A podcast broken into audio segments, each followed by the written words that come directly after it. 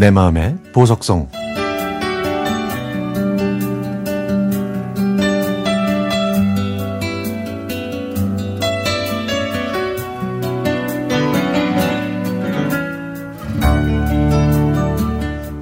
엄마는 상간 벽지 시골에서 자라셨지만 그 시절에 엘리트 중에 엘리트 코스라고 할 수 있는 고등학교와 대학교까지 졸업을 하셨습니다.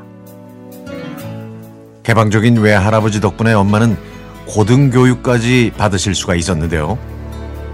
하지만 엄마의 말투는 돌이킬 수 없는 완벽한 전라도 사투리입니다. 그러한 게 시방 근데 못한 게 뭐, 거시기 등등 정말 야 구수하다 못해 촌스럽게 느껴질 정도죠.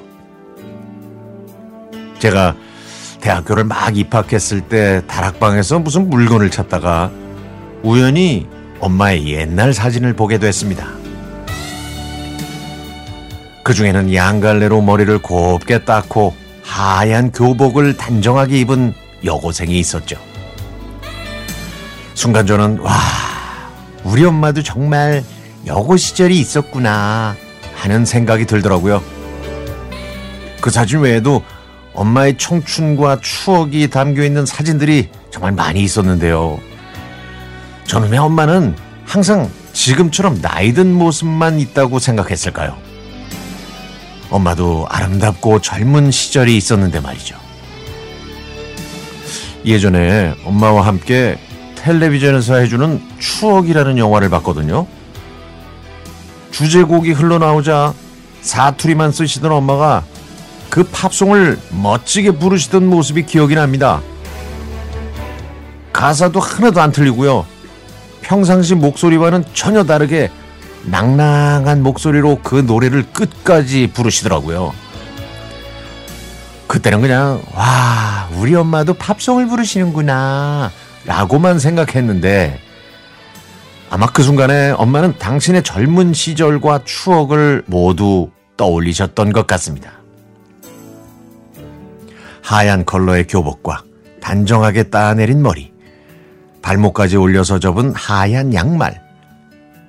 엄마의 사진을 보고 저도 그 시절의 엄마를 떠올리면서 함께 추억에 젖었습니다. 그래서 저는 외출해서 돌아오신 엄마를 모시고 무작정 노래방으로 향했습니다.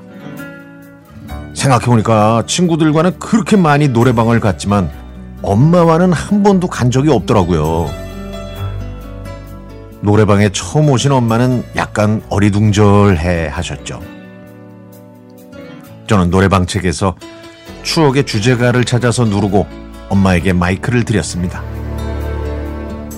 엄마는 손을 내저으셨지만 곧 온화하게 웃으시더니 제가 예전에 봤던 그 모습으로 멋지게 노래를 부르셨습니다. 그 노래를 부르시는 동안 엄마의 눈시울은 붉어졌지만 이내 곧 환하게 웃으셨죠. 엄마의 그런 모습이 조금 낯설긴 했지만 그래도 저는 좋았습니다. 그렇게 여러 노래들을 부르고 기분 좋게 노래방에서 나왔는데